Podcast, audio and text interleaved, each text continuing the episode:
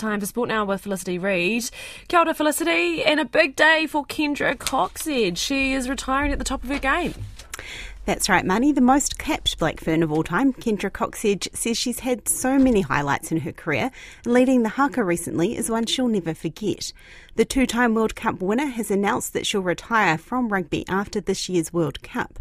Cocksedge says preparing to lead the haka in the last Black Ferns game in Christchurch last month was one of her toughest assignments.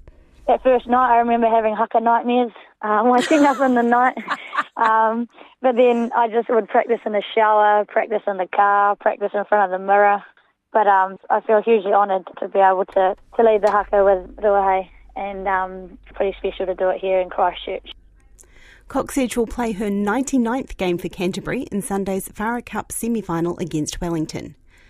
Dame Noeline Taurua would consider coaching an ANZ Premiership team after her Silver Ferns coaching tenure ends. The popular coach has been named as one of four new members appointed to the board of High Performance Sport New Zealand.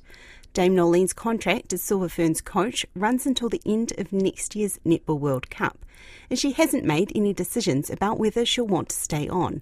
She says she wouldn't rule out coaching an ANZ Premiership team or taking up other coaching opportunities. Yeah, I haven't taken um, that out of my thinking at all. And if anything, you know, I'm I'm always quite open to what does present. Coaching is in my blood, and I love being on the floor and working with athletes. Dame Noeline says she's been working behind the scenes with Netball New Zealand on succession planning around the next head coach. Lydia Ko is tied for fourth, one shot off the lead after the opening round of the latest PGA golf tournament in Ohio. Koe nā porongo, kina.